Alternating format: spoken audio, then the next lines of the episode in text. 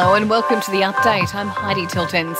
Australia has now passed 18 million COVID jabs with a new daily record of 335,000 doses.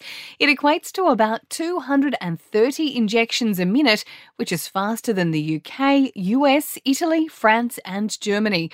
Meantime, more than 1 million children aged 12 to 15 will soon have access to the COVID vaccine. PM Scott Morrison says the issue will be discussed at tomorrow's National Cabinet. We're expecting final advice from ATAGI very, very soon and uh, that will enable us to move forward with the vaccination of 12 to 15 year olds. Uh, there's 1.2 million across Australia. A glimmer of hope for Sydneysiders today, despite New South Wales hitting more than a thousand COVID cases. From September 13, vaccinated people in non hotspot areas will be able to gather outside in groups of five within current travel restrictions. Victoria's Premier insists it's still too early to determine whether lockdown will lift next Thursday after 80 cases were recorded there.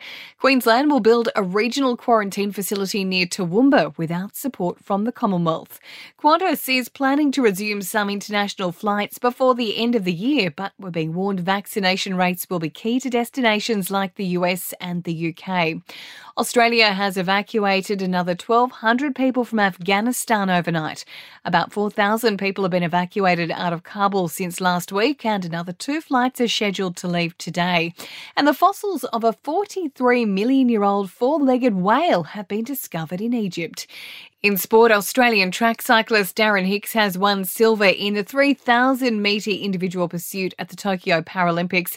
David Nicholas grabbed bronze in the C3 classification. Our men's wheelchair basketball team has beaten Iran 81 to 39. WA's Premier says strong COVID protocols and not a large check is the reason why Perth has been chosen to host the AFL Grand Final if it can't be played at the MCG. We haven't handed over a check for tens of millions of dollars like apparently the Queensland Government did last year. We played hard to get with strong rules, strong protocol. Mark McGowan insists the match will go ahead with or without fans in the event of an outbreak in Perth. In entertainment news, the latest instalment in the Fast and the Furious franchise has become the highest grossing film released during the pandemic, F9 speeding past $700 million at the global box office.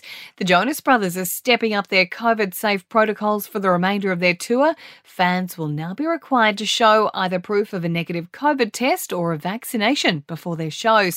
And Britney Spears has teased fans with a dream film role. She's joked she's the new lead in a Tinkerbell movie directed by Tim Burton. And that's the latest from the Nova Podcast News team, but we'll see you tomorrow morning for another episode of The Update.